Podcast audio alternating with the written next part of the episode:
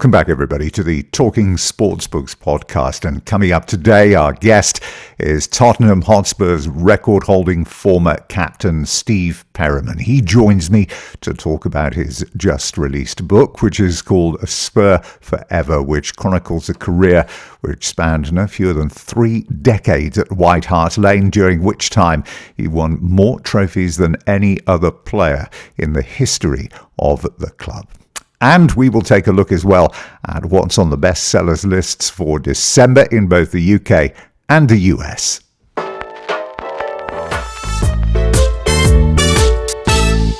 Now, between 1971 and 1984, Tottenham Hotspur were a team known for its ability to succeed in cup competition rather than winning leagues.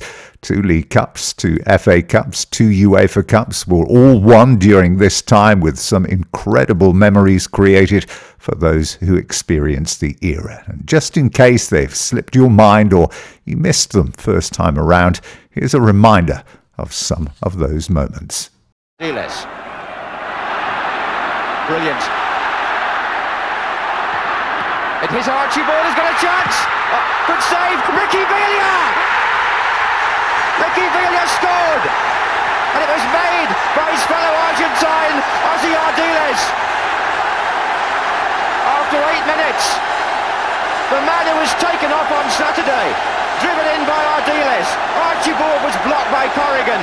Good goalkeeping, but he couldn't stop the rebound. Villa, the scorer.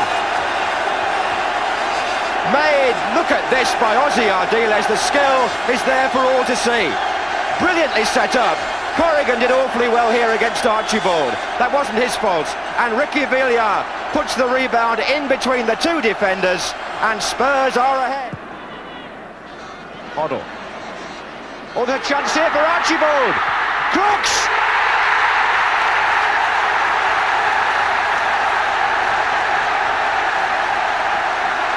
2-2. And the double act works again. Spurs stayed onside. Archibald went in first. Garth Crooks scored. That's his 22nd of the season. It comes after 71 minutes, and the penalty appeals don't matter now. Hoddle again, amazing. He just played a brilliant stop ball in there. It slowed up for them, and Crooks scores. Into McKenzie, what a good tackle by Graham Roberts. And now Galvin. Spurs have got two to his right, and Galvin wants to go on his own. Villa. And still Ricky Villa. What a fantastic run! He scored! Amazing goal by Ricky Villa.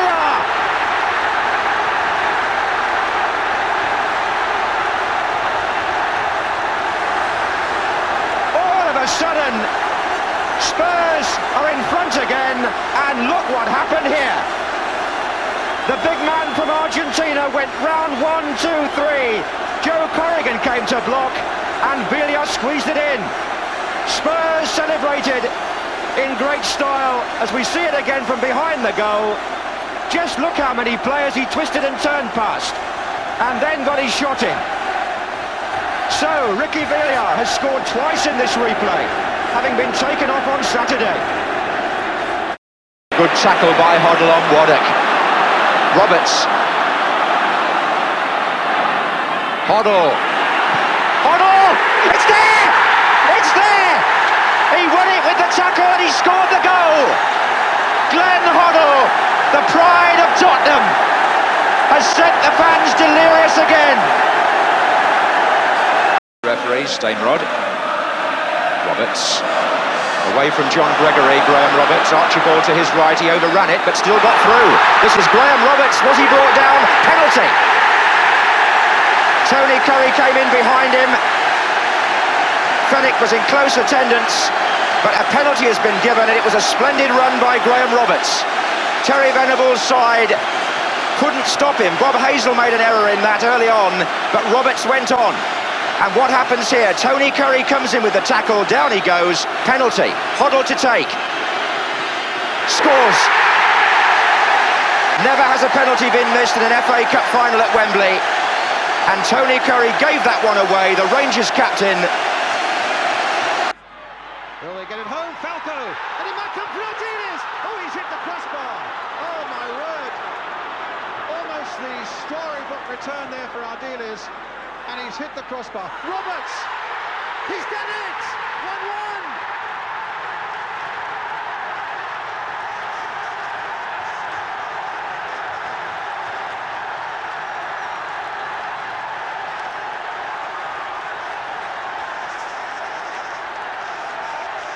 What a sight! And what a sound! And Roberts, the captain, has made it 1-1 for Spurs. They, after Ardiles had hit the crossbar, Anderlecht breathed again and thought they'd got it away. There are only six minutes left. Back it comes again, and suddenly, stumbling through with a beautiful touch at the finish, Graham Roberts has made it 1-1. Tony Wang, Danny Thomas to keep his spirits up. Well, let's see. Maybe Tony Parks will pull off another save. Gudjohnsen from Iceland is the man taking it. He saved it! Spurs have won it! Tony Parks is the hero! Fantastic scenes here! And here comes Graham Roberts.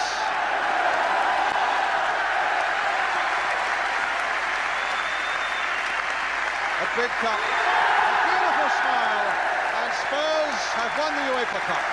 Now, the one constant among all of those successes, and indeed those of the 1970s, was Steve Perryman, although the eagle eyed of you will remember that he did miss the second leg of that uh, famous UEFA Cup final victory over Anderlecht in 1984. Now, I met up with Steve last week to talk about his new book, A Spur Forever, and that record breaking career in a Spurs shirt.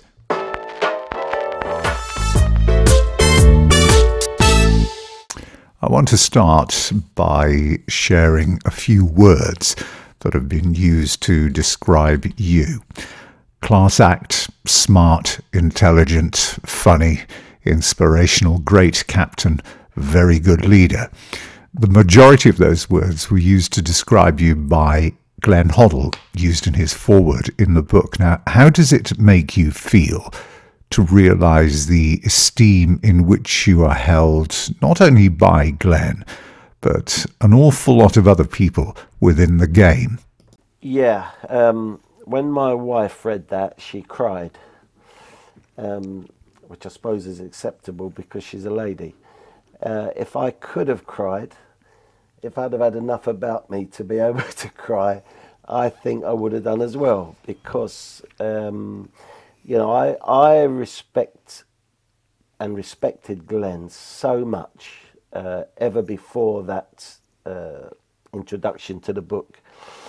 Um, because of the way he played the game, because of the way he acted, because of you know everything about him. So when someone of his stature talks in the way that he did, and you know, I, I don't realise when they're calling me Skip, for instance, because they've always done that and um, I went to a Tottenham game some years ago in the old stadium, and I asked where Ossie was in the stadium, and I was told that he's in the one two five club. So I eventually found it in the West Stand there and walked in, and uh, Ossie was in the far corner, and he saw me, and he tapped his glass, so everyone stopped. This is about an hour before the game, and he said, "The captain is in the building. And they applauded. and uh, so it's moments like that, reading Glenn's foreword of the book, Ossie's comment on that particular day. Um, I, I, think it's comment on um, the fact that I, of course, I had to play my own game, um, but I attempted to help the others in the team. And even if you're Ardiles World Cup winner or you're Glenn Hoddle with the special talents that he had, um, they needed help um, because, as my brother explained to me some years earlier, um, players have not got eyes in the back of their head. So, guess what? You can have an opinion on what they should be doing with the ball. and uh, it makes you a better player, Steve. It gives you an opinion on the game. So I sort of listened to this from Big Brother Ted, and uh, I suppose that stayed with me all my game. And I'm obviously a team orientated person. People like to say that I'm a leader. Um, that was, if you want to, if you want to scale it right down, was try to help the people in my team do better things on the ball that they may uh, they may have done better on the ball than what they necessarily would have done with the information that I gave them. And of course, they didn't have to. They didn't have to do what I said. If I told Glenn to change the play to Tony Galvin, he didn't have to do that. Glenn had enough about him that he, he looked at that and then saw something better. He would he could do that as well. So um, uh, it makes me proud to read those comments and to know that that the more individual type players uh, respected someone like myself doing more of a team job than they were doing, which actually makes for a better team, the, the, the balance of all those things. You had a set of values instilled in you in your early life beginning with family, obviously, and then the club under Bill Nicholson. But as you grew up, you showed uh, at times great resourcefulness and leadership capability. And I refer, of course, to the uh, petitioning that you did of the council at the time to try and get them to turn a piece of scrubland in the locality into a park for the local children to play in. And it's a park that still exists today. Yeah, well, don't, you know, the other message was don't get above yourself. Um, and, and that was very evident in that era. Um, so, but that started at a young age, and you know, youngest of three boys uh, on a council estate. I'm not saying we had a had a poor life by any means, but we made the best of what we had, and uh, what we had was uh, a mum and dad who, who uh, a dad who went out to work. He was a coalman in my first memory, and then eventually he he he had to pack that in because the coal business was was going um, out out of fashion, I suppose. So he ended up working at Heathrow as a as a as a, a, a loader, bag loader. So um, you know, you you you had we didn't go hungry or anything, but you know the food was limited. You just you just made the best of what you got, and you know what? You were very happy with your with what you'd got and um, you fought your corner. Two elder brothers that were particularly nice people who did not push me to one side because I was younger than them. They they involved me in everything that went on, which involved playing over the park, which involved before the park playing on the scrubland, as you say, or in, or outside the house in the road, cul-de-sac, so a bit safer than most roads.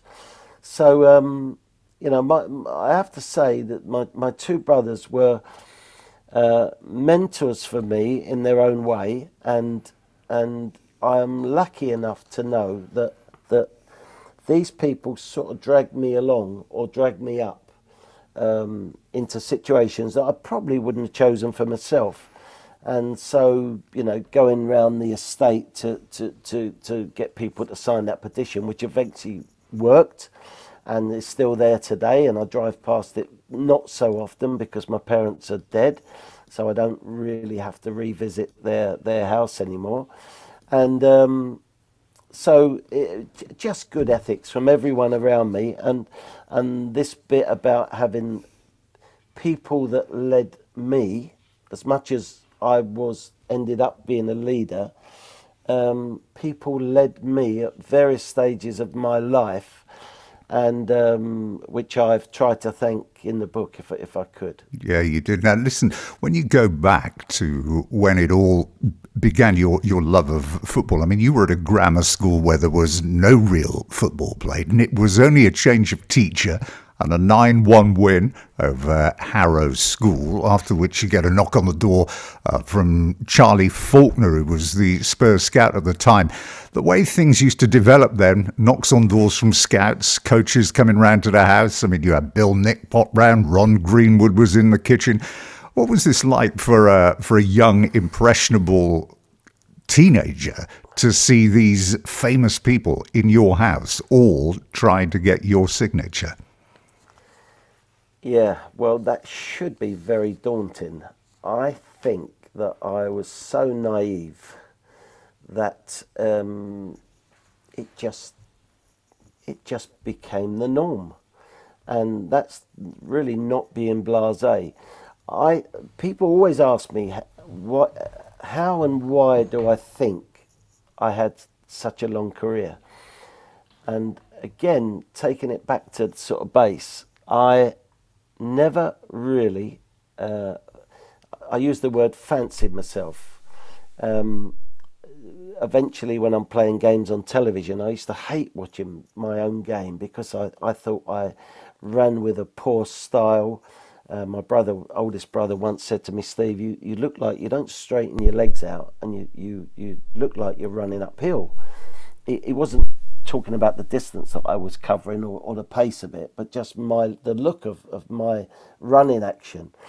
And um, I, I really, I really mean this. I never thought I was that good a player, and therefore, um, of course, you.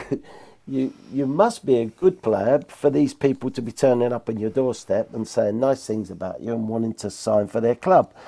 So um, I just really did not get carried away with myself, and I think that led to me having a, a long career. It probably led me to not pushing my case enough, be it with radio or television, or you know, I wasn't phoning people up asking them to interview me or Yeah, get yeah. my face on television or or you know talking nicely to Bill Nick to get myself and others to get myself selected.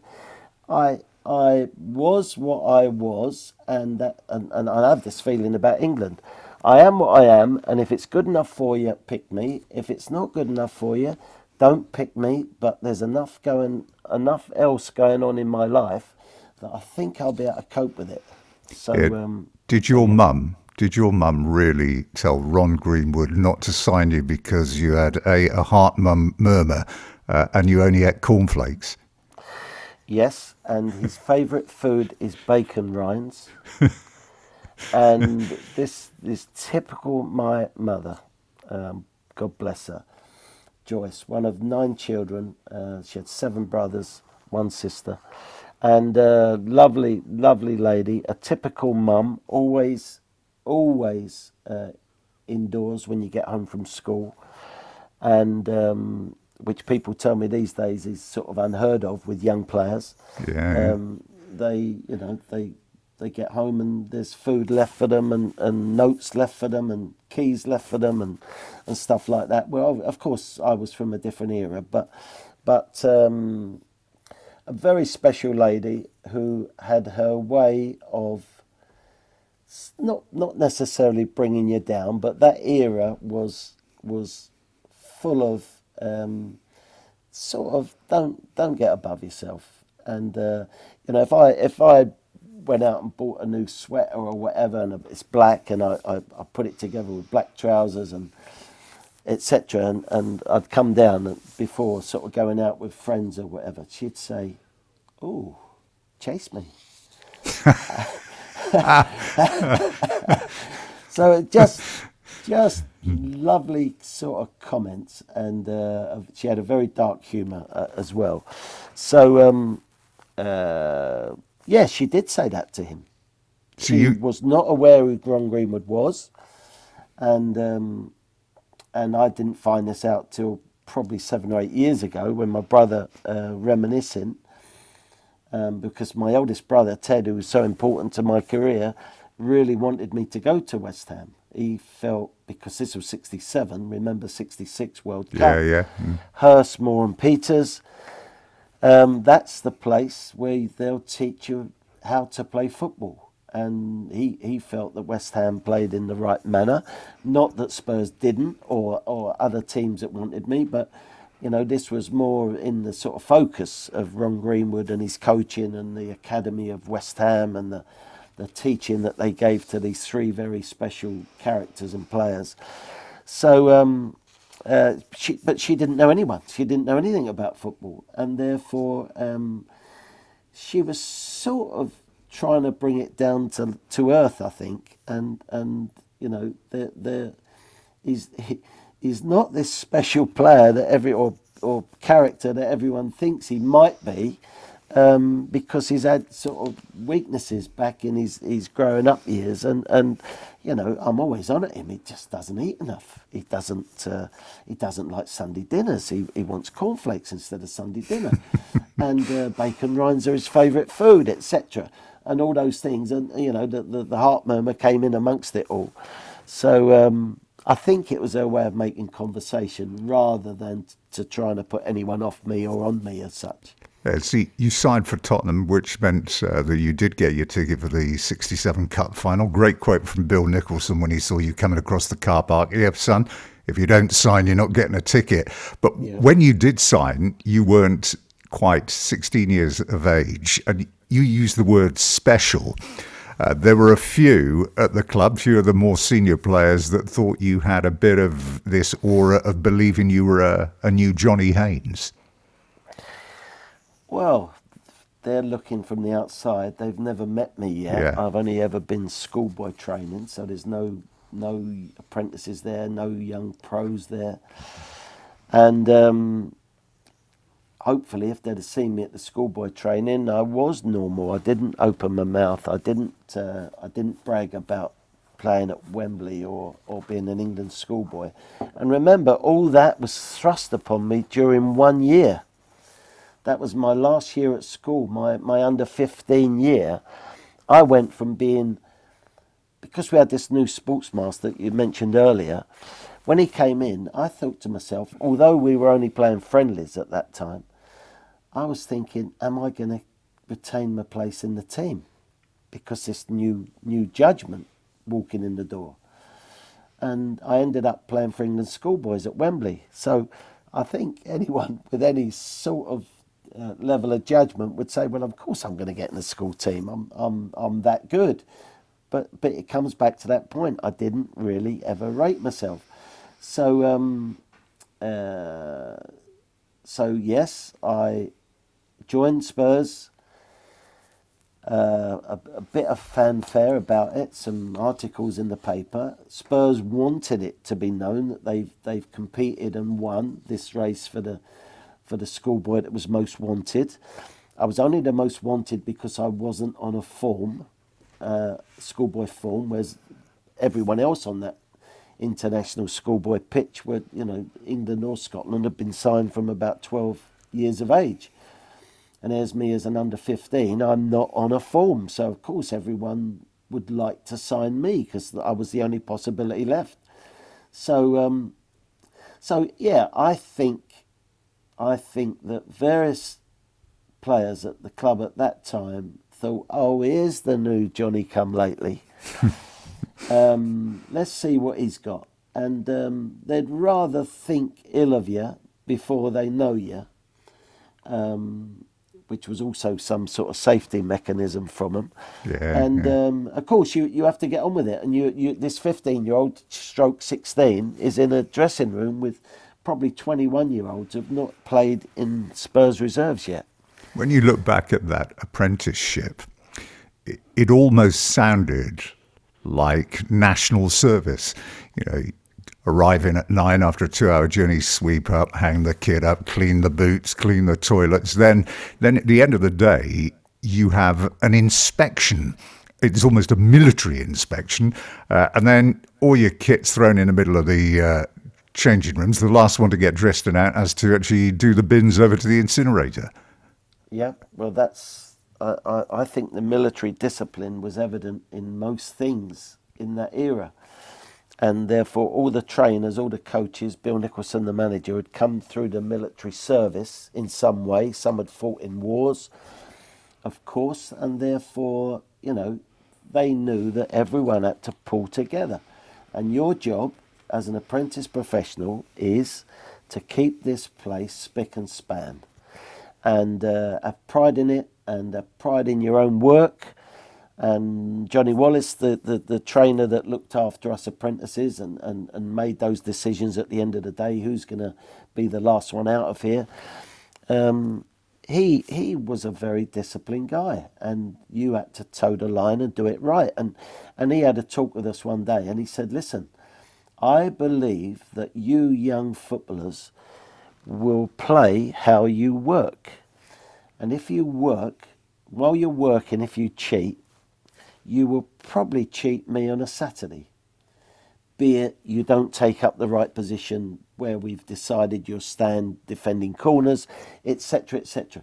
You have to listen to instructions and you have to take the instructions, and we give you the base of what we want you to do, and then guess what? Your ability carries you through off the back of that. So um, it really was about, you know, when you think about the, the, the military of, of keeping your shoes shined and your buckles polished and be on parade at the right time and, you know, keep a discipline about you, how you look and what you think of the place where you work. Don't undersell it, don't undervalue it. Just just be part of this and then guess what? You you've got a nice base to, to, to, to start your career from. And and I tend to agree with that. I I, I really do. I think that uh, these days we're a bit soft on young players, young professionals. Mm. They, they, they really do get things a bit too easy, and before they've really done too much in the game. And uh, I, I'm actually proud of the era that I came through, and I'm I'm very lucky to have to have had people guiding me in the way they did. And of course, it was tough. Of course, it was hard. Of course, you went home with only one sock on because if you'd have searched for your second sock, you'd have had to been going over in the, you know, the darkness into that east stand to find the incinerator where, you know, probably rats around or mice at least, and you didn't want to be there, so you, you didn't bother about your last sock. You just wanted to get out of that building and get on that bus and on that train and get home and get go to bed because that's what you needed after a long day. You needed your bed. December the 21st, 1968. It's your 17th birthday. Bill Nicholson has you into the office to sign you. Uh, no agents, just a signing process. You're about to get £18 a week. Uh, but he still made you wait a bit.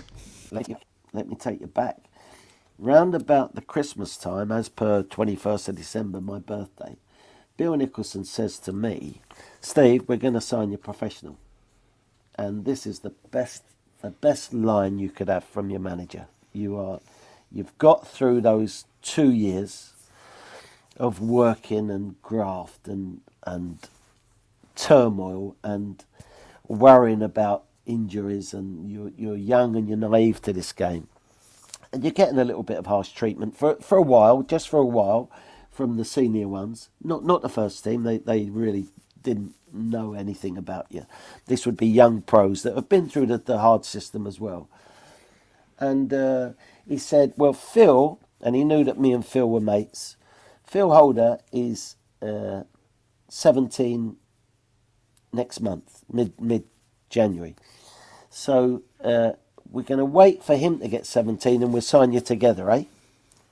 So I said, yeah, Great, that's fine. So take your question to mid January now. So I've waited an extra month for Phil to be 17 as well. And I go in first and I sign, and I'm delighted to sign. And I'm not going to ask questions about how much or whatever, but you've, when you're signing the form, you're looking at the figure, which is £18 a week. And go out, shake hands, and he gives you some messages to, to sort of enter the professional world with probably, you know, this is the start, it's not the finish, you've not made it, you're just one more step up the ladder, etc., etc. And uh, Phil goes in and signs his bit of paper and walks out, and then we go out onto the high road, and we've got no more jobs to do. We're free of the shackles of cleaning boots and hanging kit up, etc., etc. And we get on the bus like we've done for the previous two years to Manor House, and he says, Go on, Ed. How much? So I said, by surprise, Phil, obviously the same as you, we got £18. 17. so, so Bill Nick had nipped a pound off of Phil. And uh, that that was Bill Nick. You you had to earn every pound that that he gave you, and um, he almost thought that you should pay to play for Tottenham Hotspur to have the honour for putting on that white shirt with that famous cockerel on the ball. You should be paying for this, not not earning money for it. So, um, uh, so whenever I tell that story, and I told the story the other night in Willesden. Phil was from Kilburn, by the way. He doesn't live there now, but although he wished he, he wished he was these days. And he, he um, Phil was there because Phil was going to give me a lift home afterwards. And uh, Phil's comment at the end of my story was, "That Bill Nick weren't a bad judge, was he?" He said he played 800 odd games. I played about 20 for Spurs. He had 19 years. I had about four. So uh, what he was saying was Bill Nick had recognised at that age, giving me 18 and him 17, that I was going to be the player. If only one of us was going to make it, it would be me. So typical Phil. Um, if I, uh, I, have spoke long and, and lovingly about this fella. Um, five foot three, heart of gold, solid as a rock, as tough as they come. One of 12, 12 children.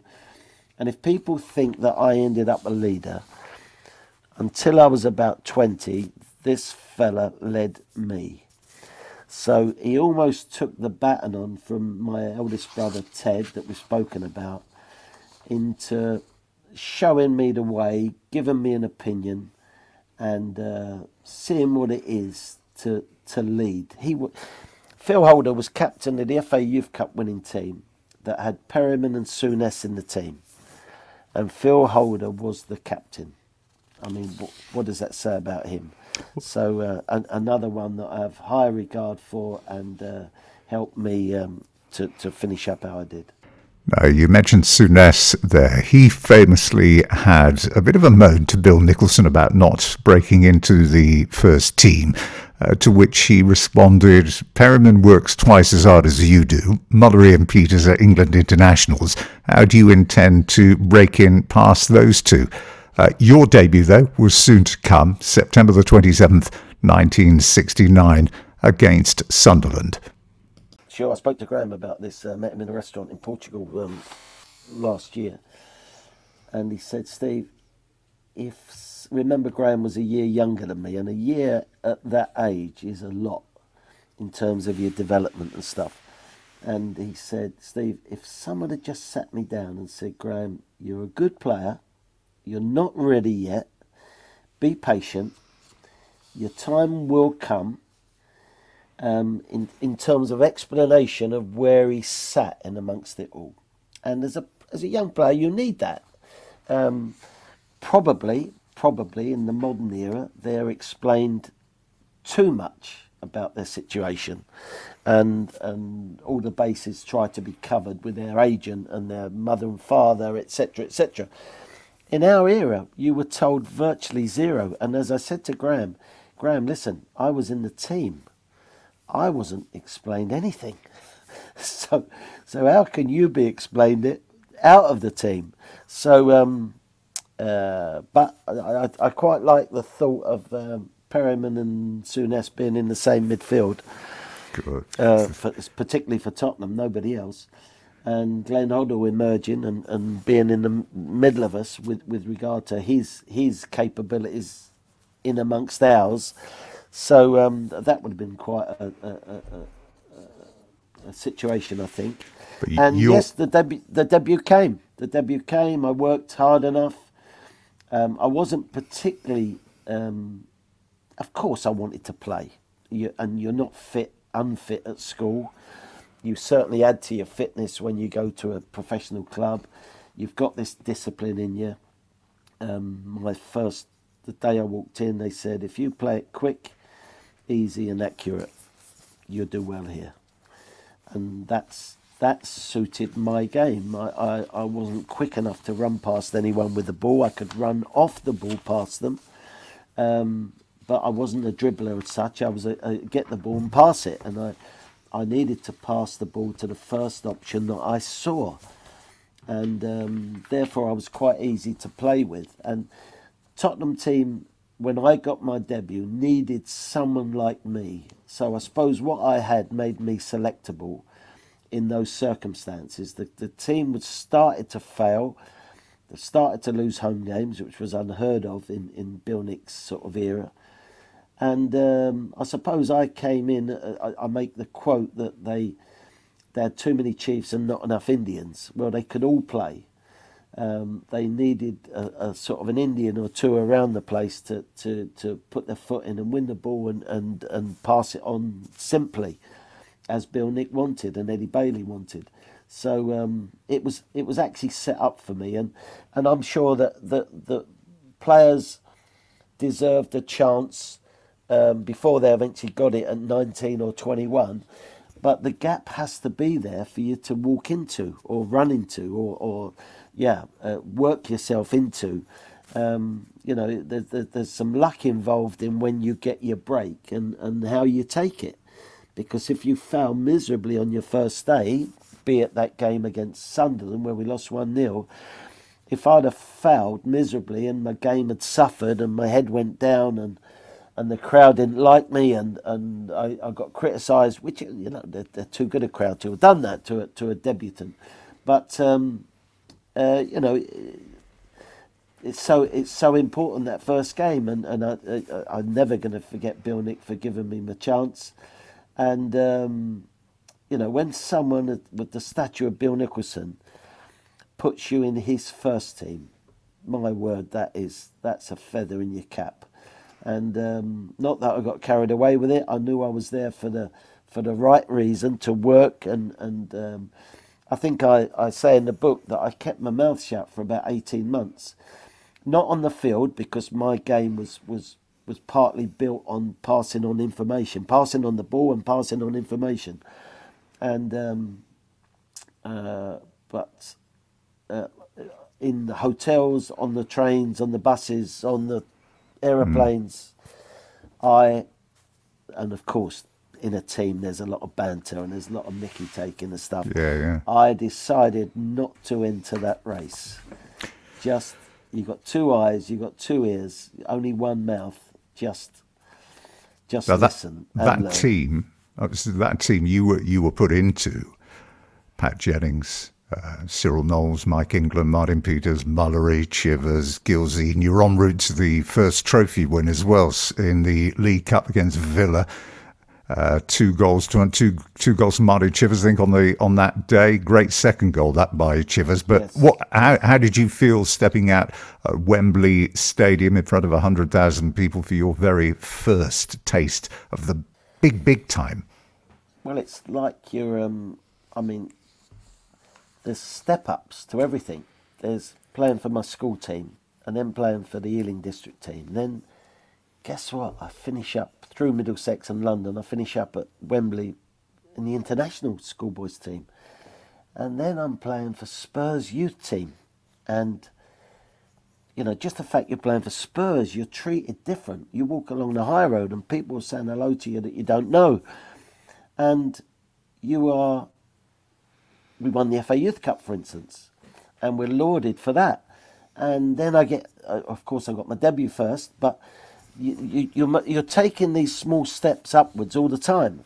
And guess what? The next step up is going to be number one, I'm going to be picked not for just my debut game, I'm going to get picked regularly. And then, because it's a good club with very, very good players and a great manager, there is a chance of us winning something, which I never thought was possible when I was making my debut, for instance.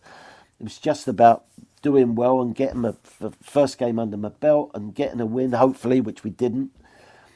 But of course, it developed. Um, Jimmy Greaves played in my debut game, and Jimmy unfortunately was swapped about six months later with Martin Peters. And then, you know, the team evolves, and Bill Nicholson, with all his experience, is going to make the next team. And the next team was coming in the early 70s, and we won two League Cups, the one you mentioned, Martin Chivers, two goals um, following. Uh, we got to the semi final the next year, almost got to the final again, and then the year after won it again. So that would have been three years on the spin. We're at Wembley, and then the UEFA Cup, and this that, stuff just keeps coming at me. It's coming and coming and coming, and there's more coming. And you are being spoken about in good terms, and he should be picked for the under 23s. And Bill Nick held me back from that because he thought I had too much going on in my life to, to, to cope with that as well. So, um, but it was like a roller coaster of things happening to this young player, not only me, to the team. Um, but because I hadn't tasted it before, it was all so special to me and just the chance to play at Wembley again. I mean, I driving from my house in Northolt to, to Tottenham along the North Circular Road, I, I drove past Wembley every day. Every single training day, I could see the Twin Towers from the North Circular. And, you know, eventually I'm playing there. And all my friends and my family are watching me play at this great stadium. And wow, I mean, it's all been downgraded these days because it's too normal to play at Wembley. But in my era, my word, you were lucky. If you, you some great players have never played at Wembley in a cup final. Uh, Bill Nicholson said, without Europe, you're nothing. Now, the UEFA Cup was very, very different in the early days. It was the first year uh, that it had ever been in that uh, context because it was previously the Intercities Fairs Cup. What Fairs was it like Cup. for you to go to Eastern Europe and then to start to go and visit these places that you'd maybe never ever visited before? Well, again, it's an extra step up. You are you're delighted to play at places like Norwich and Ipswich and and Southampton and etc. You're going to places that you've never been to before, and then because of the League Cup win, we're now in the, the UEFA Cup. And being drawn, I mean, the excitement of, of being able to visit these places was, was amazing. And, and my father, remember I said he went from the coal industry, coal delivery man, to Heathrow, working for Air France. Well, he could go anywhere in the world for 10%. So my father is following me in Europe and we were very successful in Europe over the course of, of the first three years. I think I played 35 games, someone mentioned to me. And th- these are not like you would be playing today in group stages. So even if you lost the first one and you lost the second one, you still got two more to play, and you might get out of trouble if you win those two. These were on, on a knockout basis. So it's obvious how successful we were. And this is like the, the, the continuance of the dream happening playing at Wembley, winning League Cup finals, now in Europe, being successful in Europe. We, we, we had a way of playing under Bill Nicholson and Eddie Bailey. We had long throws from Martin Chivers that, that, that took the, the foreigners by surprise. Well, it shouldn't do because they should have been scouting us, but we had a near post corner that I took to Gilly for a flick on that they just couldn't cope with probably because of Gilly's ability in the air, not my ability to deliver the right ball.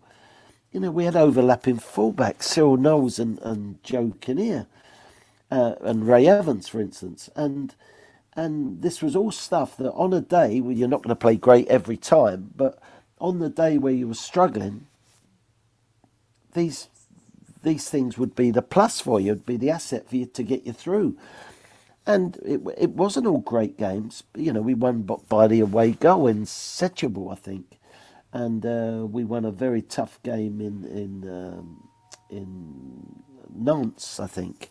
So um, uh, yeah, we we we had the style, we had the aggression of the English game that everyone was so was so admiring of. We had the discipline because of the eras that we'd come through. We had the manager that knew what, what European football was about and, and his assistant, Eddie. And therefore, we, we were a good product in Europe, and that's why our results were so good. And, you know, even when we went out one year, it was on the away goals to Liverpool. Yeah, uh, yeah. in the semi-final stage. So we were more than worthy. Um, our problem was, our problem in that era was that we were not consistent enough as a league team and therefore we could do it. We could do it when it really, really mattered, which was shown by our cup results, and um, we couldn't do it consistently, and that was always always a, a, a, problem for Bill Nick because we'd we'd, we'd lose to a, a very average team on a Saturday, and we'd go away in the week and, and get a magnificent result away to Cologne or someone like that, where no one had won for the last sort of fifteen years. So yeah, um, but it, Hey, it, it, don't don't forget don't forget though there was your fine contribution in that game against Milan Yes. Yes. in the semi-finals, wasn't it? That was the uh, the team of Rivera and Romeo Benetti. Schnellinger from the Germany 66 World Cup. Uh, Cudicini, that's the father of the, the goalkeeper that eventually played for, for Spurs. Um, so, this young player now, it, it's sort of strange to talk about myself, but this, this is about me, I suppose, and my book. So, Yeah. this young player now that's, that's, you know, made the steps up through Wembley, etc., through the league system, through Bill Nicholson's selection, and, and all of this stuff, is now playing against AC Milan. Gianni Rivera. Wow. Wow. On the same pitch as this man. And of course, I was on the same pitch as some world class players in Martin Peters and Alan Mullery and Pat Jennings and Mike England and Martin Chivers, etc. So, so of course we had a chance. And uh, but in that era, the Italians were so renowned for their strong defensive play. And you play at home in the first leg at White Hart Lane, and we go a goal down to Benetti. It's a wonderful strike from the edge of the box and you had to be some player to score past Pat Jennings. Well, he did. So um, uh, now, of course, they're going to drop back and they're going to defend their goal, and they could be tough and they could be rough and sometimes against the laws of the game as such. But they, you know, you, you're going to score over our dead body. We've got the advantage here. We've got the away leg. You are not going to score. And um, I suppose that's the sort of type of day where something strange has got to happen. And nothing more strange than Steve Perryman scoring two goals. So um, I'm renowned at Tottenham. I have a goal scoring record that, you, that will surprise you because I scored at least one league goal for 17 seasons. That does say nothing for the amount of goals I scored, other than the length of time that I played the game or was selected to play the game. So to score two goals in one game was just. Everyone has his game, and that was my game. I I scored from the edge of the box in the first half to level it up. That made the halftime talk a bit more um, not pleasant because Bill Nick wasn't wasn't that harsh. We, we, we, we, although we went a goal down, we weren't playing badly by any means. It was a very cold, blustery night, and and second half was was more us. They had set themselves to defend, as the Italians did in that era, and they could do it very well. And the closer that Chivers got, or Mike England got, or Alan Gilzean got, or Martin Peters got, wow, their body took a, a testing. And um, so this corner goes in, gets headed out. I think I'm more protecting the halfway line than than imagining that I've got a chance to do something sort of in the positive sense. Comes out to me and I, I just touch it forward and I think the wind was, was, was helping me at the time. And I decided to have a crack and I'd like to think that I chose the, the, the bottom right hand corner, which is the only place where it could have gone in. Um, basically, I just tried to get a good strike on the ball and um, ended up scoring, and therefore we won the game 2 1. And uh, fantastic night for me. And uh, so, uh, I mean, First first club as well, by the way, weren't they? Tottenham to win two European trophies. Yes, yeah, Bill Nicholson. That's that's credit to his management and stuff. We we. We, so we get through the AC Milan game with a fine away uh, one-one draw. Mal- Mal- Alan Mullery scored. Alan Mullery, that, that was a big moment for him because he got he, he was on loan at Fulham and got brought back into the team for the AC Milan first leg, and uh, uh, because of injuries, and uh, it was touch and go whether he'd be allowed to play.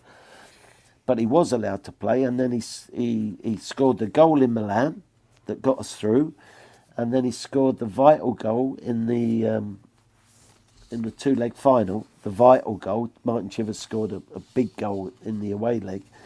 But uh, so you know that that was Alan Mullery's sort of swan song before he left the club. So well done him, and um, you know that I, I, played for some great captains at Tottenham. I, I, I saw Mackay from afar, being a young player, but I saw the influence he had on the team.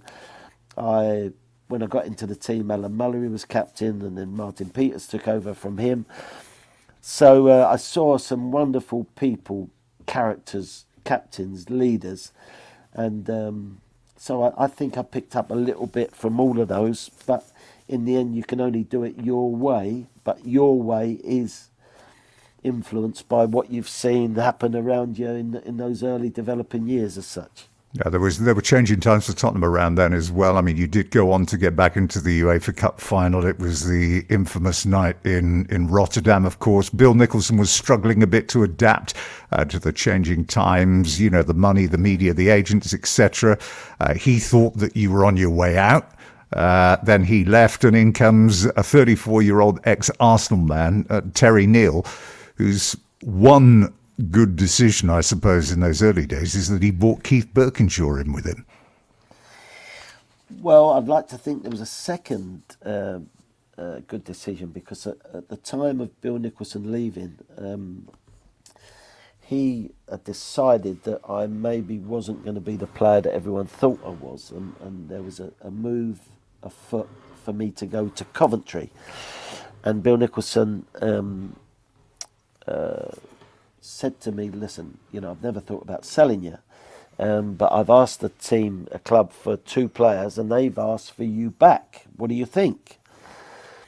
And I was sort of going through a bit of an iffy spell. My, my confidence was a bit low, and and I said yes, I'd, I'd, I'd listen. And he couldn't believe my answer. He said, "I suggest you go home and think about that answer you've just given me." So I said, Well, Bill, to be honest, you, you're asking me the question. So that there must be a reason for that. So um, anyway, I did go back the next day. I did reconfirm that I was, yeah, I'd think about a move. And uh, he said, okay, go and train. I'll speak to you later. Well, he didn't speak to me later. And we go home. I still sort of in the dark as per what may or may not happen. And Bill Nicholson resigned that night. So I think that was left for Terry Neill, then the new manager, to deal with. And uh, the first session that he had, he pulled me aside and said, "Steve, I, have heard about the the Coventry City possible move, and uh, just to let you know, you're going nowhere."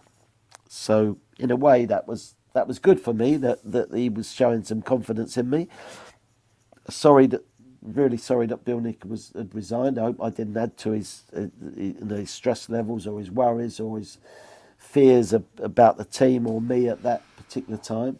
And then uh, Terry Neill brought in uh, Keith Burkinshaw, as you quite rightly say. Um, they had no link, actually. I, I've asked Keith about this, and the only link was that Terry Neill, within playing against Keith Burkinshaw's uh, Newcastle, liked the way that they attempted to play and therefore, when needed a coach, Keith was on his list. And it didn't stem from any sort of meeting before or meeting of minds or, or, or, or, beliefs. Uh, just just what the product was that he was trying to produce at Newcastle. So, um, but you know, people always want to speak negatively to me about Terry Neill, and I think it's to do with his Arsenal sort of background. But in terms of, I, I was at a confidence low when he took over and he did nothing. He did nothing but help me on my personal game. He opened up sort of avenues for me to think a bit more positively, uh, to run forward more. Don't always play behind the ball. So I I am always grateful to Terry Neill what he what he gave me personally, and supporters I know are judging on what the team did or didn't do. Um, but from my personal point of view, I, I really enjoyed sort of working for him and stuff, and he showed a sort of belief in me that was that was good, that was sort of uh, on the downer, if you like, for for a couple of years before that. So, um, but Keith, Keith, uh, I actually didn't get on with Keith from day one. Um, he came in and, and, and tried to get across his style and whatever. And we played a pre-season game and somebody made a change of play to me on the touchline and uh, they hit about a 60 yard ball. We were playing, uh, yeah, this pre-season game in a lovely stadium, I think Stuttgart or somewhere, or maybe Hamburg. And uh, as the ball's on its flight to me, uh, I'm right by the touchline in front of the bench, and Keith called out about 20 instructions to me before the ball arrived at me. And by the time it came and I had this poor touch and it went out of play, I looked at Keith on the touchline and I said, I know how to play. so it was a bit sort of cutting, uh, probably a, a bit like my mum would have been to me over the years and my brothers. I know how to play. And anyway, so we, we didn't start off on a great foot, but eventually we, we became partners in crime of of uh, being part of leading the team that went down and got relegated. You said um, in the book, by the way, about the the time in Division Two, as it was known then, uh, that it was the most enjoyable season of your career. Yeah, well, I um, when we knew we were going to get relegated, Keith decided to put me in the back line and therefore we started to play with me bringing the ball out, get the ball off the keeper short, and bring it out. And and when I let go of the ball, you're trying to free up a midfield player that I would have appreciated for me if if someone was serving me the ball from the back line. Um, I've played with certain players who've passed me the ball in midfield, and as they do it, I mean, this is an image they sort of rub their hands as though to say, well, that's my job over. Well, actually, it's not. I want some information on that ball and, and I want some angle on the ball to be able to use it, etc., etc. So, if anyone could serve a ball into midfield, it was me because I'd had a number of years uh, playing in that sort of jungle of midfield pressure, and um, that's that. I, I really do believe that that year in the second division was was an eye opener. It made the game. It was like reading a book. The game became so simple. Um, probably less pressurised because I was out of the midfield sort of uh, hustle bustle. Um, of course, my defensive qualities would be called into action because in the back line you're going to ask, be asked to defend. One of my strengths is that I um, I was able to to spot danger, and even if there's that's a danger, but that over there is a danger, but actually that's the bigger danger, and you have to make those decisions on the back line, and um, but it was so positive as per my use of the ball, and I developed. That was my best year of development as a football player, in terms of my understanding, my knowledge, my creativity, and my confidence. And um, guess what? Glenn Hoddle was the young player in there that was being helped by my service of the ball. I wasn't just playing a straight ball and playing to him marked. I was trying to free him up and give him it on the angle that he could just let it run and, and pick out a forward ball and stuff. So um, it was Tottenham Tottenham returning back to good football, albeit in a lower division the good football was getting us results, was getting us crowds, was was getting the belief back from the supporters to the into the team, into the manager that had helped get us relegated. As I was captain, I helped get us relegated. I played 42 out of 42 games in that relegation year. So um, it was a real freshness brought to my game. And again, people say, How did you play so many games? How did you, you know, how did you keep fresh uh, to be able to play 800 odd games? And part of that was changing managers, which you don't ever want to happen, but actually the nature of the game is that managers do change. They get old, they get stale, they pass on, and um, change of position. And so I've got a different view on the pitch of, of different angles and, and, and ways of, of, of, passing the ball or receiving the ball. And um, so yeah, I, I, I think that second that year in the second division reinvigorated my my ability. So, the summer of 1978, you get up one morning, bring your tea and toast with the paper back up to bed, flick to the back page. Spurs scoop the world is the headline. And unbeknown to you or anybody else in terms of the playing staff, Keith Burkinshaw, after communication with Harry Haslam and his then Argentinian coach up in Sheffield, was alerted to some of the players involved in the World Cup wanted to come to Europe to play. And off he went to Buenos Aires, signed Ossie Ardiles, was offered his friend Ricky Villa and brought him along for the ride as well. And there was another surprise name as well who was assisting in the movement of these players from Argentina to Europe. Yeah, yeah. Apparently, the big man that helped it all uh, go smoothly out there was uh, Rattín. Rattín being the man who um, famously, uh, Alf Ramsey went on the pitch 66 with someone was going to swap shirts with him. And because Alf Ramsey thought Alf Ramsey called them the animals, didn't he? That Argentina team. Oh yeah, yeah, yeah. And uh, he was the sort of biggest culprit of it. Probably captain, but I'm not quite sure about that.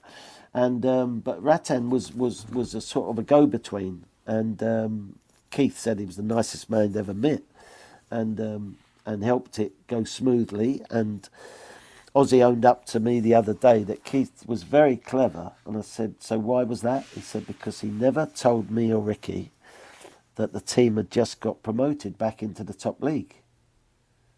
So I said, "So what difference would that have made?" He said, "Well, I wouldn't have signed."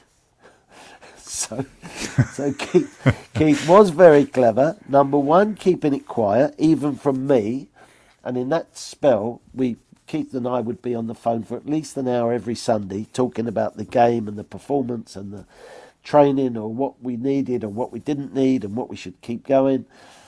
And uh, he did not confide in me as per this signing. Um, well done. Um, therefore, it was such a surprise when I picked the, the paper up that famous morning and saw the headline that we'd scooped the world with Ardiles. I, I knew all about Ardiles from watching the World Cup. I didn't know so much about Ricky Villa, but uh, soon was going to know about him. So, um, uh, you know, Keith is is a, is uh, similar to Bill Nick, is a dour Yorkshireman, and um, you know believes in certain things and uh, manners of doing things, and uh, you know he's not so flamboyant as, what, as other managers of that era. What was and the yet, what was the mood though when you kicked off that season? And you've had all of the press and the build up. And the first home game, you get beat 4 1 by Villa. And then a couple of weeks later, it was up to Anfield, and you were beaten 7 0, that infamous game there. I always remember, by the way, Gerry Armstrong telling me a story about that game. He said, We were 6 0 down. He said, and I'd had a ruck with Burkinshaw. He said, and Berkey turned to me and said, uh, Gerry, uh, time for you to go on. He said, and I looked at him, I said, Keith, you can go and do one. do one. but, yeah. you know, you, you had all those positive headlines and then almost immediately this dose of reality. Yeah. Names names don't win games. And that was proven. Um, we were Ossie says this might be harsh from Ossie's point of view, that when he signed for Spurs, him and Ricky joined us in a, a sports camp in Holland. He said, and after two days, we decided that this team has only got two players Perryman, the captain, and Hoddle. And the rest are sort of average. Well, he might have seen them from a sort of uh, maybe a negative point of view as per. Of course, we'd had the confidence building of getting to a new division, um, but perhaps they were all fearful of their places because now surely the club is going to sign some new players, including these Argentinians, um, to make us good enough to to to compete, be be competitive in, in the top division. So. Um, uh, yeah, we remember we had the one-one draw at Champions Forest, and the Spurs supporters went up in their hordes uh, to support us. We're back in the big league, and Ricky scores the goal that gets us the one-one draw. So guess what? All this hope and anticipation is now added to because we've in those days with two points for a win, you go away and get a draw, you're you're you're on course. And we we did it at Brian Clough's Forest, which is not an easy thing to do. So of course, we come home and the the, the, the, the, the, the fanfare is now is now stronger. And um, of course, we got brought very much down to earth with a bang with a 4 1 defeat by Villa. And uh, as you say, then we go to Anfield and lose seven. And, you know, a team that's going to find your weaknesses or whether you're equipped yet to, to be competitive in the top league would be Liverpool and they they sort well they ripped us apart. One one of the goals they scored, I think it was the last one, probably Gerry Armstrong's fault. Was um, was uh, you know us having a corner and then breaking, and about three passes later, uh, McDermott scoring on the far post, hell of a goal. So it really was welcome back to the top league, and welcome to English football for our Ardiles and Villa and welcome back to reality for this team that had got promoted out of Division 2 by playing good football, and you think that's going to take you into the top league just playing that football and, and not defending good enough, etc., etc. So, um, so it it was a wake up call for us all, and it's obvious that um, these two new players had to be integrated into the team for instance, they would get in positions where an English player would be crossing the ball and the typical English forward would be making a run across the near post or pulling out for the back post or whatever. And Ossie and Ricky were not crossing the ball. So it's obvious until you work those things out, who's who's going to adapt to who, and um, it probably took, um, you know, I'd, I'd say a year, but it was probably more than a year for us all to sort of integrate together off the field and on the field and be on the same page, which any team that's going to be successful needs to be. So, um, you know, I started to speak before about Keith. Um, lack of being a flamboyant manager by any means in his, in his clothes he wore or, or how he spoke to the press or whatever. He didn't make any big big calls or, or promises. But uh, this man ended up putting together such a team full of flair, yet could defend, and it was off the back of those two signings from Argentina and the problems that we took on board because of it, and um, that that Keith was shown the way of what he needed to do, and he needed to to to go and buy some strikers and to tighten up at the back, and you know that wasn't all big money signings. Yes, Archibald and Crooks, a, a, a very good partnership with goals in them um, but also the emergence of Glenn Hoddle and therefore what type of players were needed at the front. And the way that Glenn was going to marry up with, with Ricky and Glenn uh, and Ossie in midfield, etc., because there, weren't too much defensiveness in there, especially from Ricky and, and Glenn Hoddle. Ossie was a, a, a buzzy player worker that would always do his, more than his fair share. Um, but um, but Galvin and Roberts, for instance, from non-league. So it was a it was a combination of all these things together, plus the homegrown part of it, which was me, Miller, uh, Chrissy Hughton, uh, Falco was part of that squad, for instance. So, so there was an element of everything. World class players, Glenn Hoddle, of course, uh, homegrown. So the World Cup stars, plus the homegrowns, plus the non-leaguers, coming in very hungry, plus the two bits of quality at the front. And that team went on to do really good things. Well, it went on to do magnificent things because from 80 81, you were the Centenary Cup final uh, with Manchester City, and it came uh, at a time when you literally were almost living at Wembley. I mean, you had the two cup final appearances against Manchester City, you had the Charity Shield, you were back in the League Cup against Liverpool the following year, then another two FA Cup finals against Queen's Park Rangers with the replay, then back in the Charity Shield again. Uh, it was an amazing time for, for Tottenham fans, uh, and of course you, because you become very famous on television uh, when you appear with the rest of the team in the epic top of the Pops edition, which had uh, Ossie's Dream. I mean, you were on uh, next to Shakin' Stevens and Kim Wilde. Not a bad I sandwich know. to be in. I know. Well, we, we appeared at Wembley seven times in 18 months. It's incredible. And, mm. you know, having having tasted the disappointment and the embarrassment of relegation, you know, first part of my career, Wembley appearances, middle part, relegation, lack of confidence, a downgrade in my own personal game, then the rebuild of not only me but also of the team, and uh, again, you know, the the the the, the Blue Peter uh, appearance or the top of the pops. This was sort of the icing on the cake, if you like. Because it had um, never been, hadn't been done before, had it? Really, there was no, no FA Cup final songs, uh, sure. and there you are in the top ten. You look back and you think it was all a little bit silly. You know, if you have your time again, maybe we wouldn't have done that. but you know what?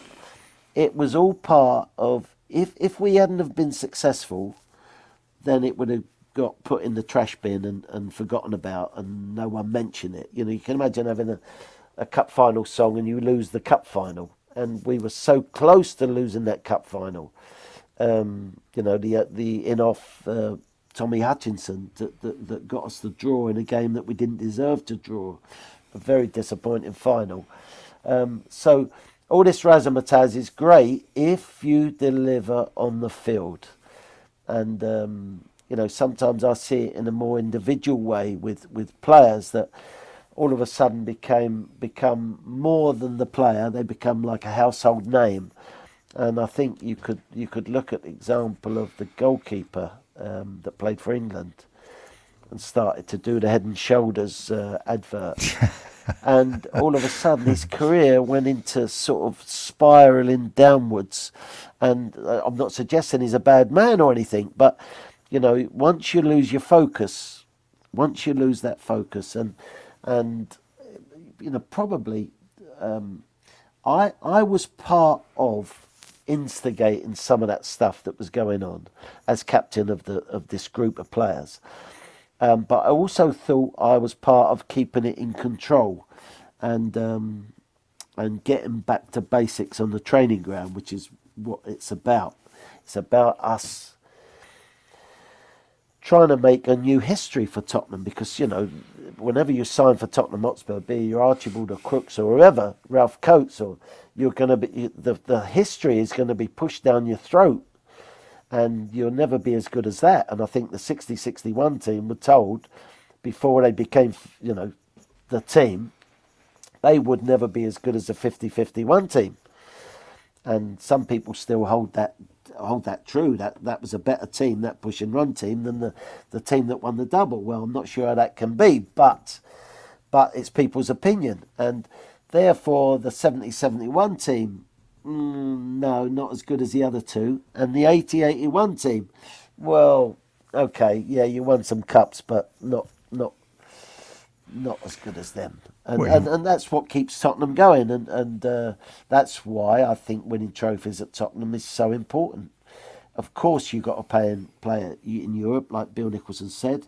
Of course, you have. The name of Tottenham deserves to be there. But guess what? Your football's got to get there. Your name won't get you there.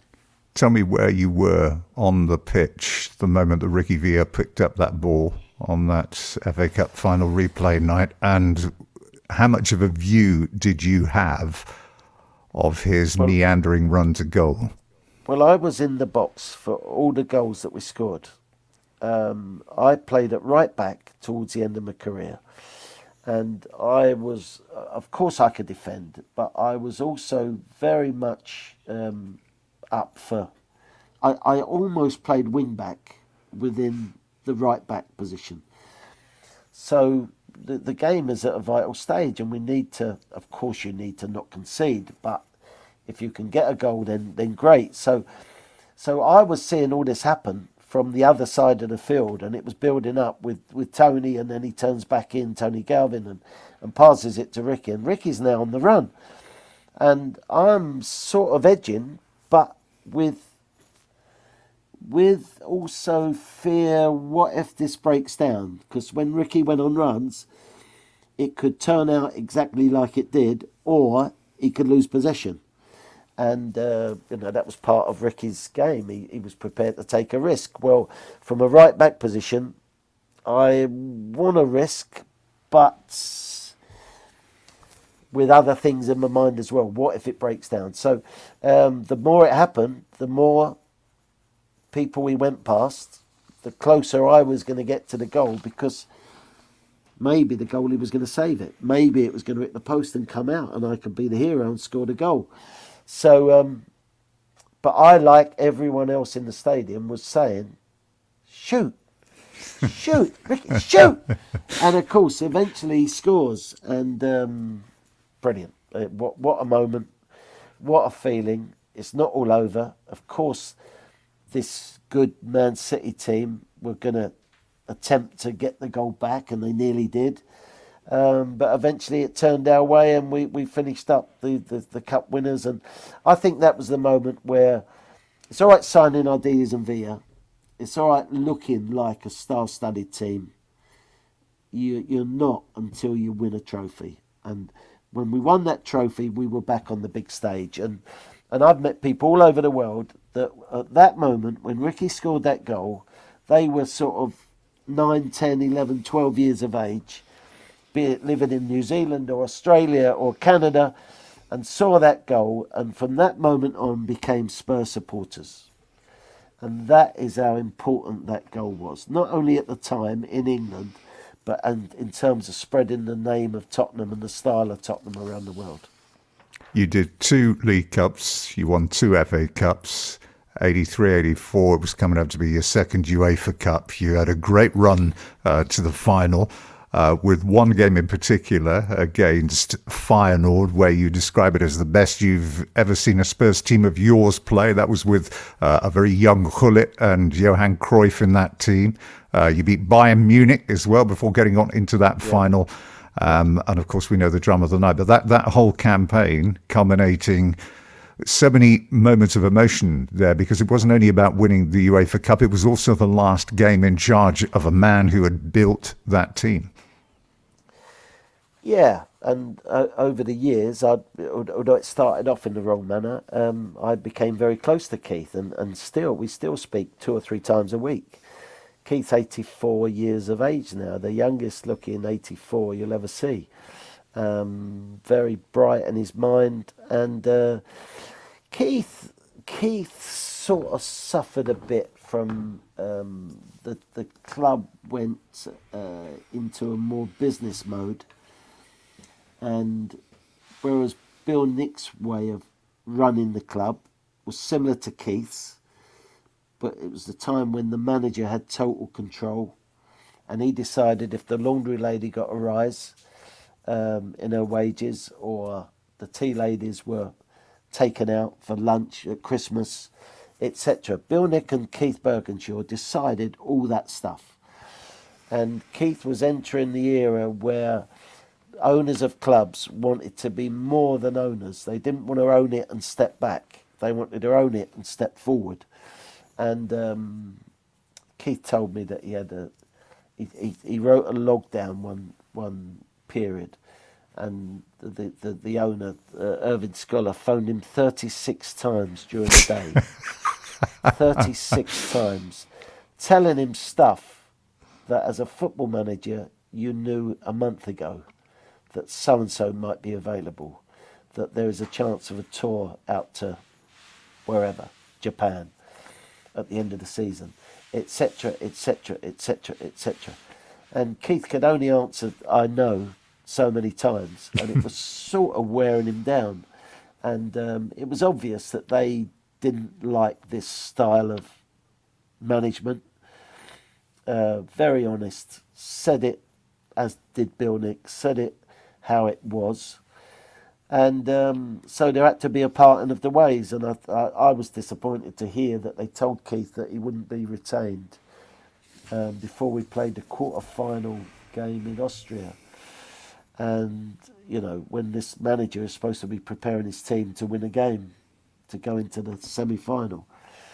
And so the, these people came from a different era and they, they just I, I struggled. I struggled with it as well, to be honest. And this particular man, scholar, he he, and everyone would say that he was a football nut, and he was. He he could name facts and figures of victories and stuff from books. That doesn't make you a football judge. It makes you a a, a memory uh, of football. Um, he thought he was a judge, and uh, I got a call one day to return to the club uh, to speak to Irving Scholar. When I got back there in the afternoon after training, he pointed out to me that the new stand was nearly finished, the new West Stand. And I said, Yeah, great. He said, Well, you know the place where you have to park while this stand was being built? We couldn't park in the car park. We had to park up the high road, uh, about two or three hundred yards up on the right, behind the garage that was there then. And he said, I said, yeah. He said, well, you're going to have to keep parking there when the stand is finished. So I said, why, why would that be? He said, because um, we've got 72 private boxes now, and we're going to give every private box two, two car parking spaces, so there'd be no place for the players. So I said, well, imagine coming from the Bill Nicholson era and having to listen to that. I, I never said that. I'm just thinking it, and I'm asking your opinion. Anyway, so I said, I, well, have you got a pen and paper? Why? I said, because you might as well have my transfer request, because if that's the way this club is going, I don't think you've got a great future.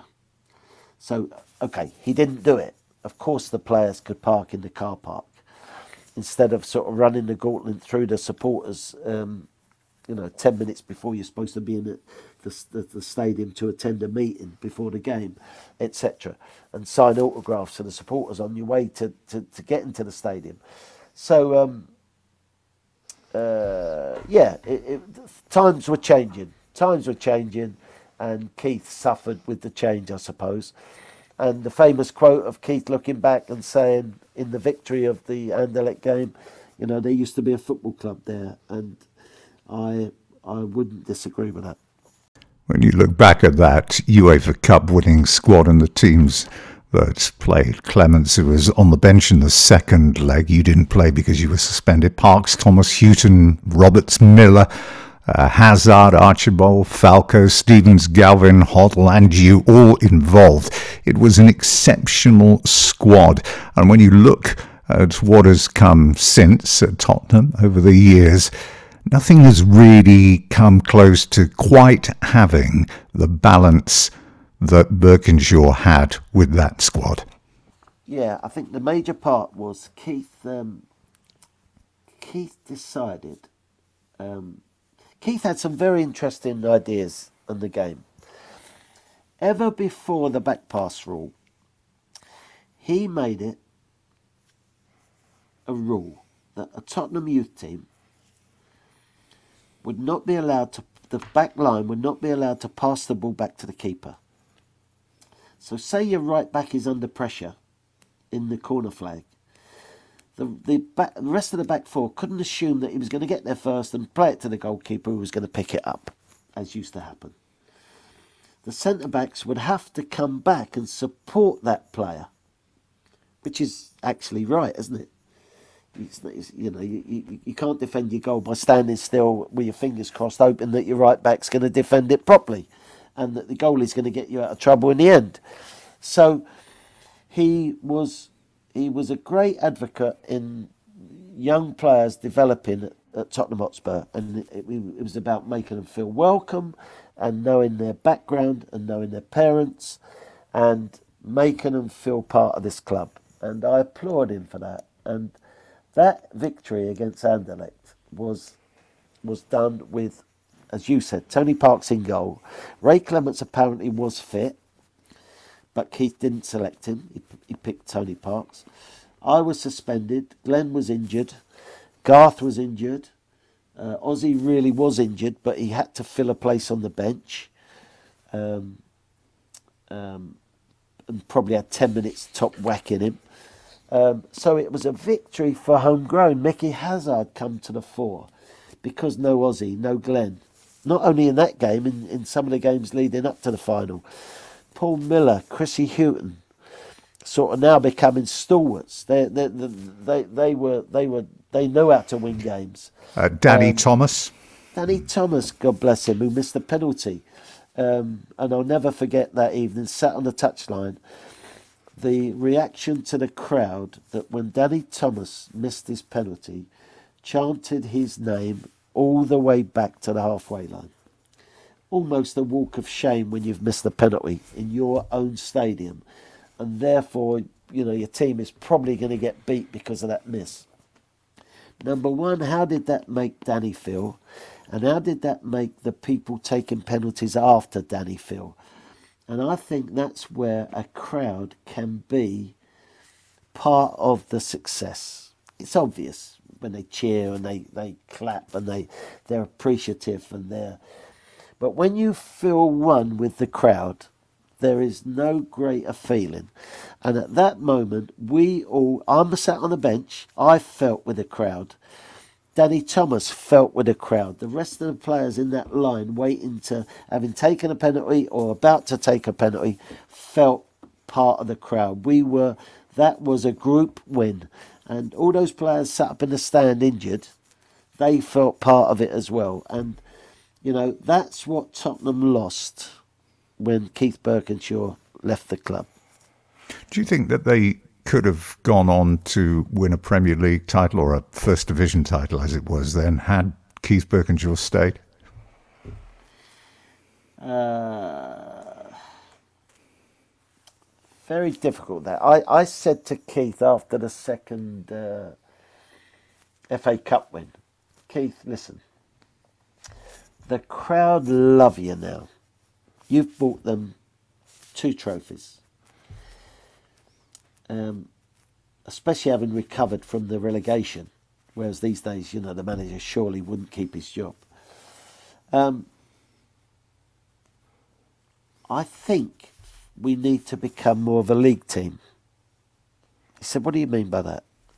I said, Well, forgive the word, but I think we need to play a bit more like Arsenal. He said, Explain that. So I said, Well, on a bad day, Arsenal get a draw. On a bad day, we get beat by three goals. We need to be more consistent. Um, when we play well, we'll win by three goals, maybe four. But we need to be a bit more careful with how we play. He said, Steve, you would never be able to think that or say it if you were sat behind this desk. And I sort of agree with him on that um, because Tottenham, you you you have a style, you have a way of playing, and you have to adhere to that. You have to pay respect to the past of the the echoes of Bill Nicholson and the, the double team and the push and run team and stuff. So um, it's about adapting. Can you adapt to the modern game as such? Um, if Keith Burkinshaw had stayed, I think that I would have then be taken on the staff to keep the the Tottenham part rolling. The you, you know, as a captain, I would spend time with Ossie and Ricky, letting them know what it means to play for Tottenham Hotspur. And the more changes you make, the more people you let go and stuff, then that's sort of lost that gets watered down and gets type of lost. I think they could have almost had a a, um, a, a Liverpool boot room situation off the back of that uh, purple patch of results and trophies. And um, of course, that the people have got to be good enough. I've got to be good enough to be a coach.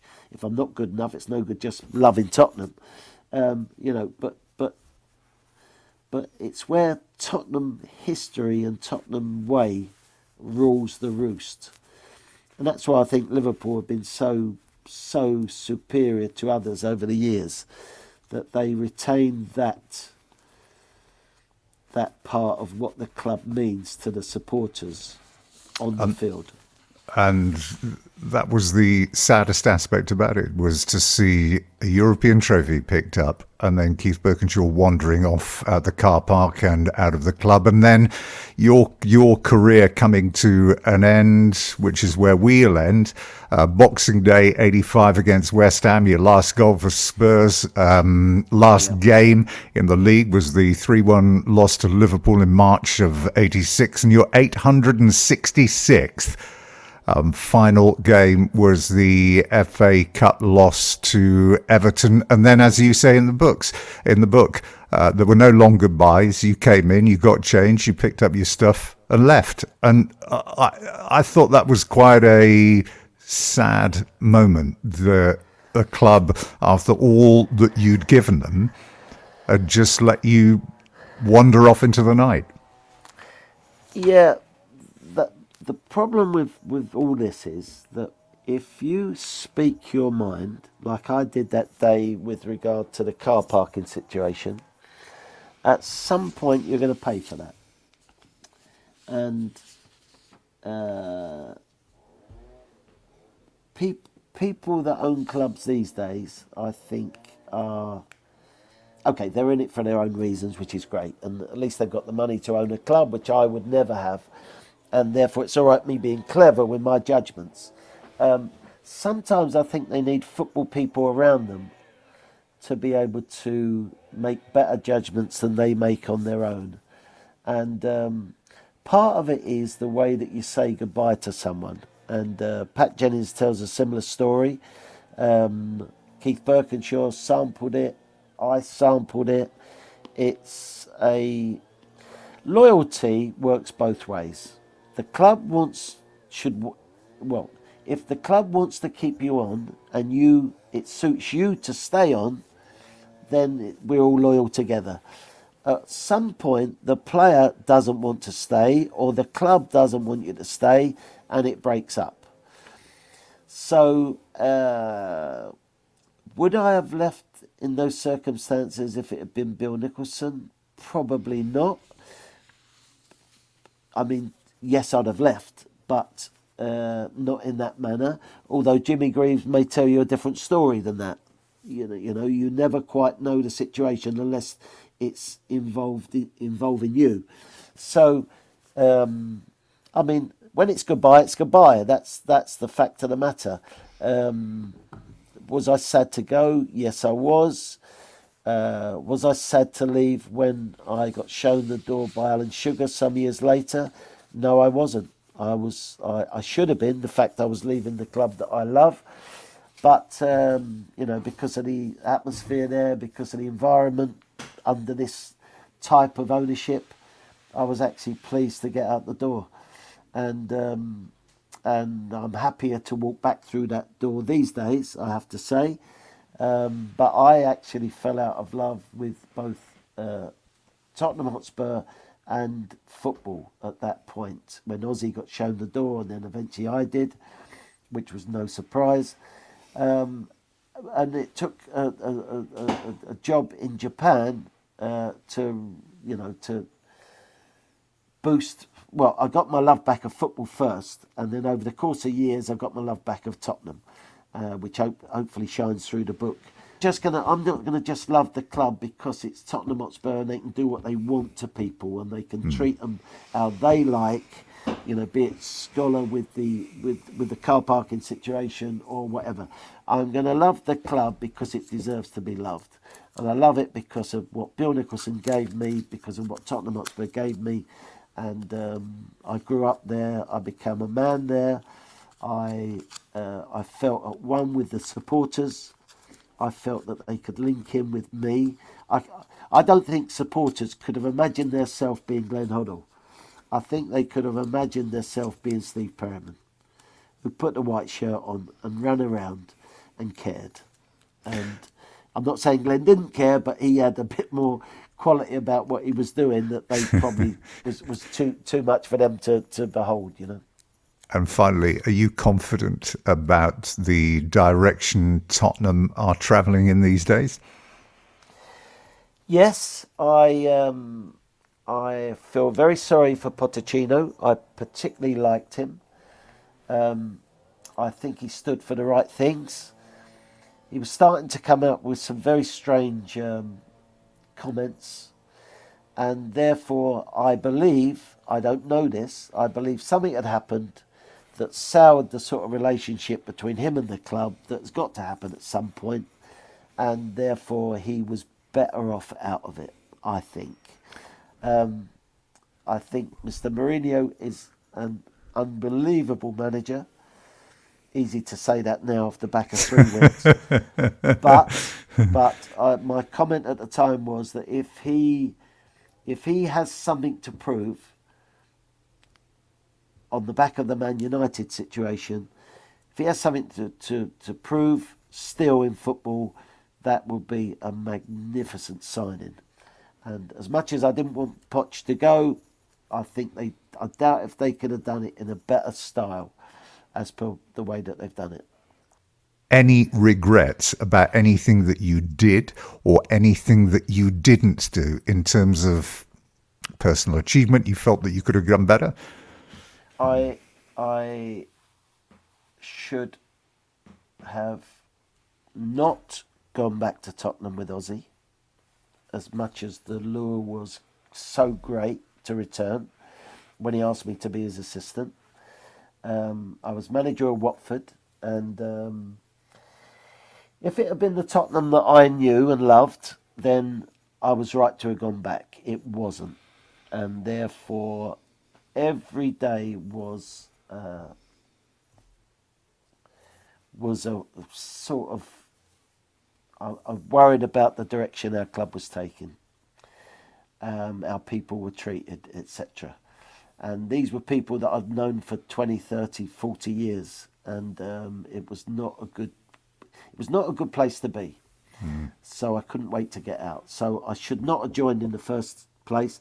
I joined, I left the best chairman I ever came across. He's now Sir Jack Petchey. He was the owner of, of uh, Watford. I left him to join um, the, the sugar led um, Spurs, and that was huge mistake, huge. He did warn um, you about that, by the way, didn't he? He did. He did. he's a very intelligent man. He's not. A, he's not a you know wealthy man that he is today, uh, by luck. Um, he had he had principles in play, he had organisation in play that I've not seen since. But it led to me going to Japan, which was one of the best moves I've done. A very respectful place. I went from a place that had no respect to a place that was full of it. And me and Ossie thrived there. And uh, probably the second mistake is leaving that club, S-Pulse, after five years where we'd had so much success. We'd won a championship, which was like Liverpool, uh, Leicester winning the, the league. Uh, we won a Europe uh, Asian competition. I was manager of the year, as was Ossie some years earlier. Um, I came back because of two young daughters, one four, one five and a half, and we felt we needed to get those two back into English education. They were speaking more Japanese than English, which is not a bad thing, and uh, uh, I sort of jumped. Uh, well, I didn't jump. It was five years. I should have stayed at that club because when you put five years of your life into a group of players, um, you should then let it. Not that you're going to cruise or you're going to step back and and let it run itself. Of course not. But those players were absolutely on my wavelength, and uh, I, I, to come back to England was probably a mistake um, at that point. So um, that that's my only two regrets: rejoining Tottenham uh, or leaving Japan. Well, I uh, really hope you enjoyed that conversation with Steve Perryman, who enjoyed that quite remarkable career with Tottenham Hotspur, spanning 866 games. His book is out now. It is available from all of the usual major outlets. It is called A Spur forever.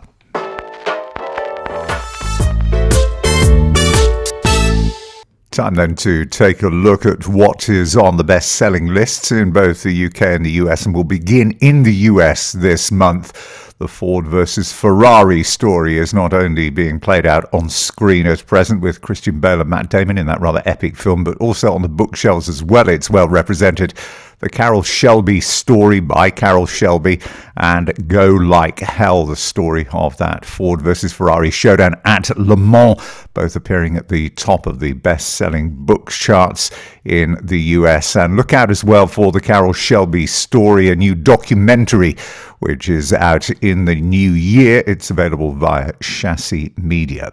Also appearing Ian O'Connor's book on Bill Belichick, or Belichick, or it could even be Belichick if you listen to the man himself actually pronounce his own name.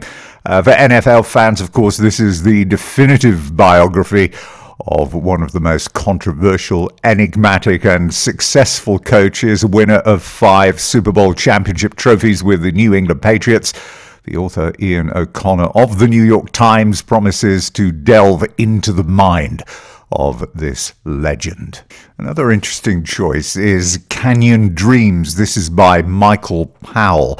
Uh, this is the story of a Navajo high school basketball team and its struggles and unique obstacles, it's said, that face Native Americans living on reservations. The author himself actually chronicles his season long immersion in the town, the culture, and indeed the team.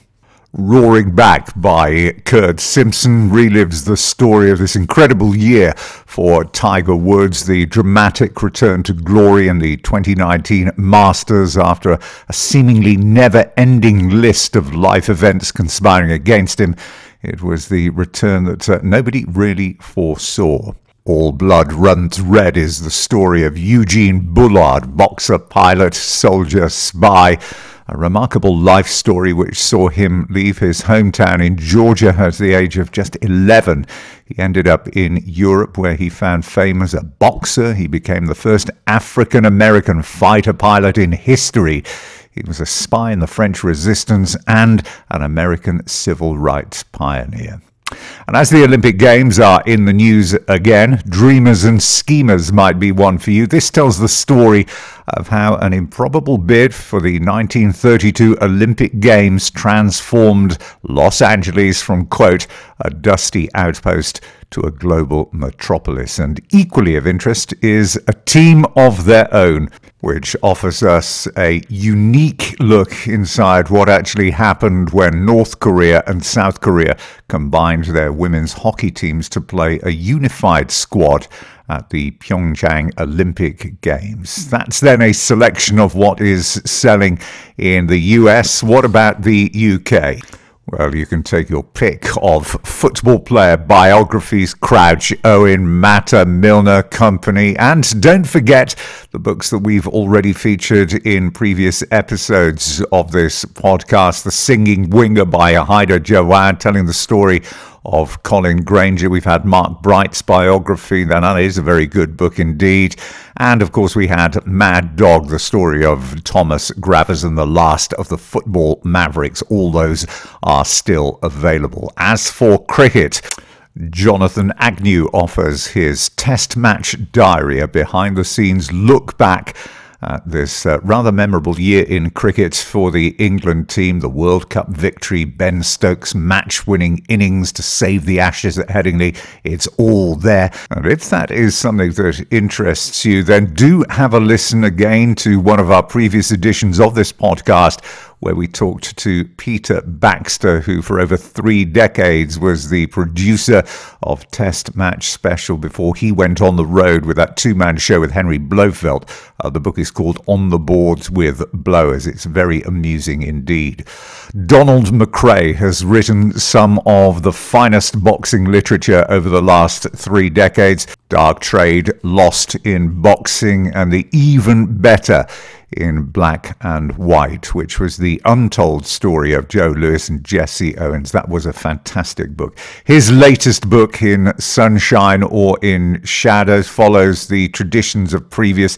He tells the story of Gerry Storey, who ran the Holy Family Gym in New Lodge, Belfast, at the height of the Troubles, and he would insist, despite being in the IRA's heartlands, that his gym was there for all. Uh, we also get to the story of him as he goes on to train Barry McGuigan and the Olympian Hugh Russell. Now, one of the great voices of BBC Sport is Ian Robertson. He has his book out titled Talking a Good Game as he looks back on what he calls 47 years of fun at the BBC. Motorsport once again is bursting with offerings this month from the likes of Jenson Button, Lewis Hamilton, and Jason Plato, and new this month, The Mechanic. This is the secret world of the F1 pit lane by Mark Elvis Priestley, McLaren's former number one mechanic, who takes us into a world which isn't all about engineering and computers and five second wheel changes Apparently, these boys can be uh, rather legendary party animals as well. Now, Mark spent a career working with the likes of Coulthard, Hakkinen, Alonso, Hamilton, and Kimi Raikkonen. And finally, as indeed it is the festive season, that mainstay of the Christmas market, the annual is still going strongly. Every Premier League club is offering one, usually priced at around $8.99, as indeed our match of the day, Match Magazine and the England rugby and football teams as well. Well, that rounds up the selection of offerings from the bestsellers lists from the UK and the USA from this month. We will have more next month.